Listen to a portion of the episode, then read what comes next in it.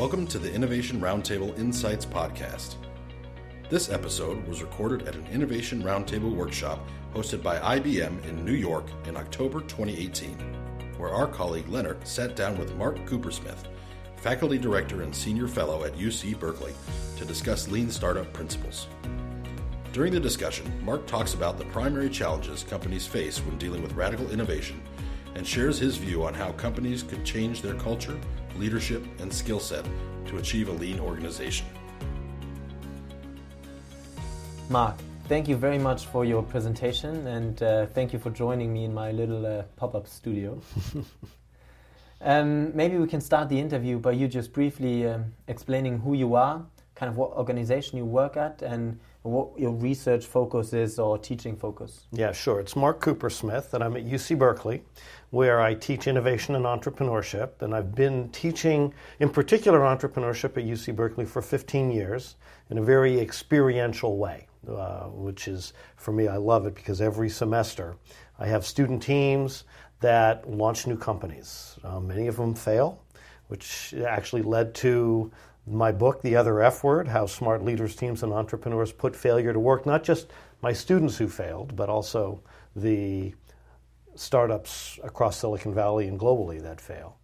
Um, and uh, so focus on teaching entrepreneurship and then work with executives and organizations and governments and countries around the world to help them create better entrepreneurial ecosystems, help them understand what it is that they can do to accelerate growth, to accelerate innovation, to drive more startups. So it's, it's coming at this concept of innovation and entrepreneurship from a Silicon Valley perspective, working with hundreds of startups now as an investor, as a board member, uh, as a mentor, having launched them in my classes, um, and now taking a lot of those lessons and working with global enterprises to work with startups, to work like startups, to help them drive innovation and growth in an increasingly fast paced world.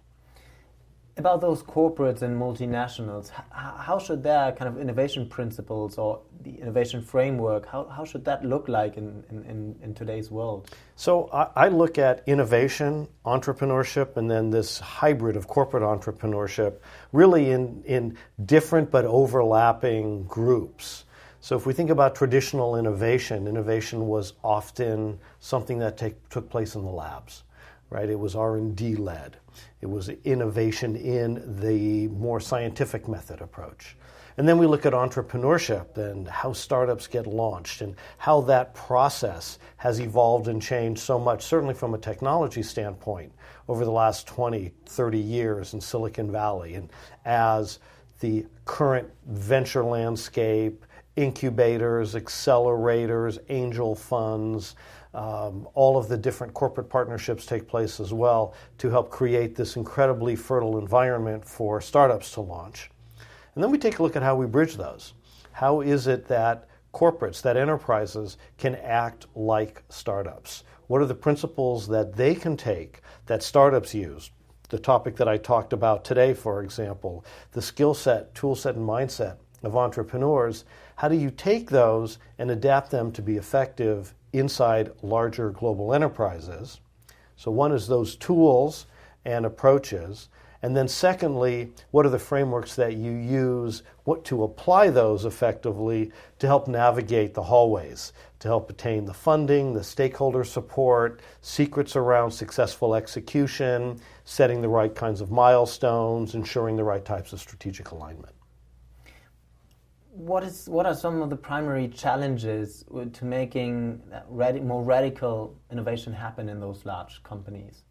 Well, one of the biggest challenges that large companies have is how incremental they typically have been. So I have two or three points that I want to make on that. So the first is this more this mind shift from incremental year over year budgeting to zero based budgeting to starting up new entities from scratch and doing so in new ways that don't necessarily reply, don't necessarily require robust business plans and business models. Um, the second builds on that, which says how do you really employ a lot of these tools? How do we iterate faster? How do we get that feedback from the customers, whether they're consumers, whether they're business to business customers, whether they're other stakeholders? As we enter new markets, as we employ new business models, as we think about partnerships in different ways, as trends and laws and demographics change, and the world goes increasingly faster and faster, how can we take those skill sets and tool sets that entrepreneurs employ and put them to work to enable large enterprises to move more quickly too? How do you how do you get those kind of at least from a corporate perspective new capabilities and skill sets how do you get those kind of into infused into the corporate world how where do you get them do you hire new people do you train people what is what, what could be good approaches to to really get those capabilities and skill sets that, are, that have not been so ingrained into the corporate world. Right. Well, as we think about anytime you enter a new in, a new endeavor, you have several options. One of the typical trade-offs is trade-offs you go through is make versus buy. And in this instance, I think you have to do both.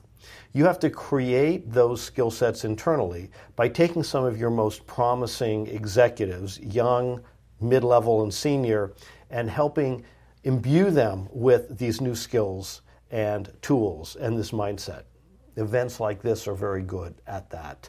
Uh, some of the executive program, executive education programs that I run at UC Berkeley are executives coming back to go through a startup boot camp to really understand what it's like in a compressed several week period of time to actually go through all of those stages, use those tools, and put them to work so that they begin to actually get that muscle memory. So that's the make. And then you have to bring new talent in. You know, being here at IBM, an example that I used in my talk today is how IBM has remade itself many times over the years. And every time they went through one of these massive shifts, a lot of people didn't make that transition with them. They had to bring new people in that had the skill sets, that had a different vision, that weren't as tied to the past to help make that leap into the next business that IBM was going to be in. Let me ask you about uh, finding those people in those large companies, those people that you just mentioned, the uh, the ones in the different levels uh, that might be very open and, and maybe also uh, pretty good at adapting those um, and, and really taking on um, a, a, new mindset or new methodologies. How do you find them in very large companies? Yeah, so, so frequently you know who they are.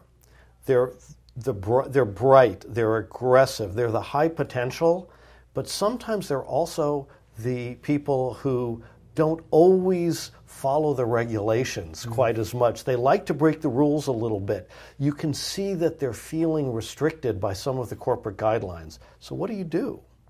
You give them that opportunity to launch something new. Um, one of the, the my 10 traits of top entrepreneurs is ask for forgiveness, not permission. Mm-hmm.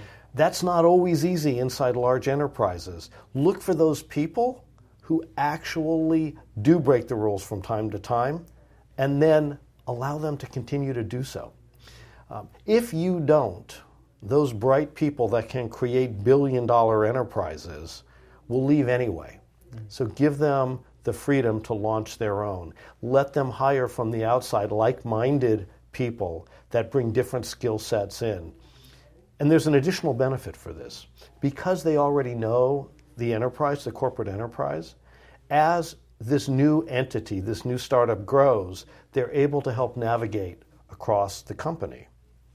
The other thing that this helps do is let's say you launch a, uh, a, a new startup inside an enterprise and it starts to be pretty successful. But you realize that it's still not big enough to make a huge difference. Inside a global enterprise, you may need $500 million or a billion dollars in revenue before it starts to make a difference. I call that the tyranny of the large denominator. But once you have a high growth area that's working, then you can start to deploy your balance sheet and you can go out to the marketplace and make appropriate acquisitions that now have an appropriate place to dock because we know as we take a look at failed acquisitions that many times those acquisitions fail because they don't have the right place to live. They don't have executive sponsors internally that really understand that marketplace or the way that the business works or how the employees inside that organization need to be handled to be able to be as effective as possible.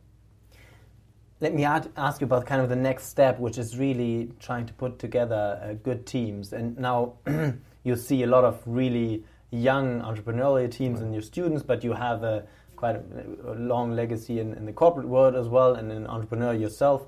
So, what is the magic uh, of you know creating and putting together a, a good team? Well, there's, so there's a lot of dynamics. It's one of these things where if we could bottle that, we'd all be rich again, right? but but part of the dynamic is, it, and it depends what stage you're in. So there's several things. First of all, you have to think about the different stages of growth of your corporate enterprise. Um, you've got the initial launch stage where you're going through the messiness of experimentation, product market fit, prototyping, business model iteration. You need the right people to do that, that don't mind failing a lot, that don't mind being nimble, iterating a lot, asking lots of questions. The next stage is the build stage people who are, who are very aggressive, who take this messiness and start to put systems and processes around this that are fundamentally scalable. And then you have really the, the move to um, stability stage, where you're bringing in that next level of executives. Perhaps they come in from other places of the organization and you recruit them that understand how to fundamentally scale and leverage the assets of your enterprise. So part of it is what stage of growth your entity is in, your corporate startup. But there's a couple of other parts too. The other is you need this right balance of hacker and hustler. You need this balance of, of makers and business people, whether it's engineers, product development, that skill set. And then you need the hustler going out and doing deals, selling the uh, selling products, doing partnerships, evangelizing internally inside the organization. So you need to have a balance, especially in the early stages of that. And then finally, you need this right balance of inside and outside. You need to bring new types of thinking in. Uh, people who won't be constrained by what the traditional approaches of the organization have been brand, channels, business models, product and say we're going to reframe this around changing customer needs. So you need these from these people from the outside as well as those right individuals that come from the enter, the enterprise that can connect you across the enterprise that understand some of the core values of the entity to make sure that this new um, enter this new startup is not completely disassociated with the corporate parent. Um, and you need to kind of find that right balance. My typical take on this is you need more people from the outside, and then you need the right people from the inside. Now, let me ask you about uh, you mentioned your book in the beginning, The F Word. Um, what if things are going wrong or not developing in the in the in, not showing a good path basically how do you kill projects and how do you stop projects uh, in an environment, especially in an environment uh, like corporate environment with a lot of political and, and structural uh, issues to, right. to think about. So there's two elements around processing failure. Well, there's a lot more than two, but there's two in response to this question that I'd like to get at. One is this this um, approach to saying how do we experiment quickly? How do we iterate quickly? Every time we try something new, it can have a variety of outcomes, but typically it works or it doesn't work. And every time we try something new as we're innovating, we're going to get a lot of outcomes that fail. So we have to be able to process those as new information, not as failed business initiatives. So the faster and the better we are at processing those experiments inside our startup, the better our chances of success because we gain new knowledge from that around products, around customers, around markets, around channels, around all business models, around all of that. The second issue is the way that we think about what these new business initiatives are. If we call them a new company, if we call them a new business initiative, they can either succeed or fail. And if they fail, that has bad implications for the people that are associated with it in many instances. However, if we call them experiments instead, business experiments, and we communicate broadly that we know most of our business experiments will fail, but some will succeed and succeed big, and we want individuals from inside our corporate entity that are willing to take chances with us. And if this experiment doesn't work out, we're going to give you another experiment. We're going to give you another experiment. Why? Because you've learned a lot through that experimentation that can lead to that downstream success. So we have to have that attitude inside the company that says, this is a portfolio approach, it's a scientific method, and it's not a failed business venture per se. Let me ask you about some of these very highly iterative uh, methodologies that that were not so common in the corporate world, where it was more like linear and stage gate, one direction, big projects. Right. Um, and this early experimentation with the customers, how do you make sure to protect the brand or think about the brand when you know the notion of minimum viable product, and then really going out with products that are not really finished and exposing them into the. How do you deal with that uh, protection issue? Yeah, so that's a that's a good question because that's a huge issue, and I think everybody has to handle this separately. Um, first of all, in some instances, you may go out with a different brand altogether, especially if it's mm-hmm. around getting that early customer feedback, product market fit. If it doesn't matter if the parent company's brand is associated with that, then you don't expose the brand to that potential brand tarnish if there's a number of products that are out there that fail.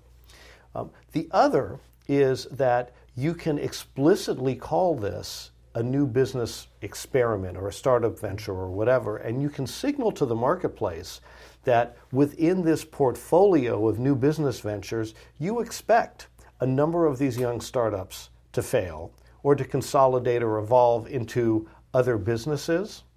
And that's part of your message. If you were to say, we're going to launch 50 new ventures this year with the expectation that 10 will matriculate to the next stage, that 10 out of 50 would be 20%, well, that's about typical in startup success rates.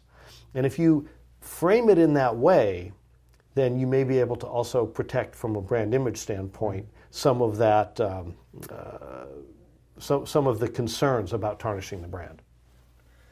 Let me drop another keyword into the discussion, which is uh, leadership. Um, what is important in terms of leadership when thinking about innovation uh, and when thinking about that uns- uncertainty in many cases where it's not really clear where, yeah. where the path is going? Well, so so when it comes to leadership, this is I'll go back to some of the research that um, my colleague John and I did around the other F word mm-hmm. when we did that, and we were talking about we were talking with a number of leaders about how they handled innovation, um, ha- and in particular how they dealt with this concept of the more you innovate, the more opportunities you also have to fail. And a number of leaders said, "We don't like to fail. We don't fail here," and they didn't really want to talk to us about that. Um, and but a few, and many of these were really the most dynamic leaders, said the better we understand what drives innovation, what drives success, the better we will be. And the only way we can experience that, that we can understand that, is by undertaking a broad spectrum of experiments with our customers, with products, with others, and constantly testing the waters because customers are changing, technology platforms are changing, trends and tastes are changing, demographics are changing, all of those elements, which means if we stay still and we don't take chances and we don't fail some of the time, over the long run, we will fundamentally fail. And it was those CEOs and other senior leaders, and I'm not just talking about startups, I'm talking about CEOs of Fortune 100 companies, that said the better understanding we can have with failure, the more successful we will be. The more productive a relationship we can have, the better we'll be.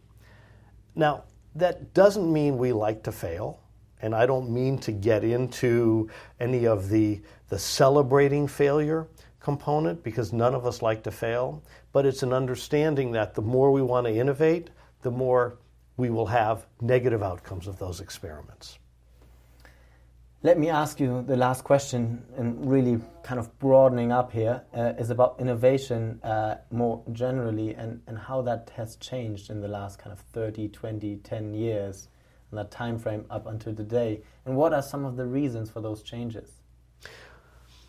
I think our understanding around innovation and what drives it and the way that we undertake it has just fundamentally changed. Kind of where we started our conversation. Innovation used to take place, more so, in labs. There was a place where innovation happened.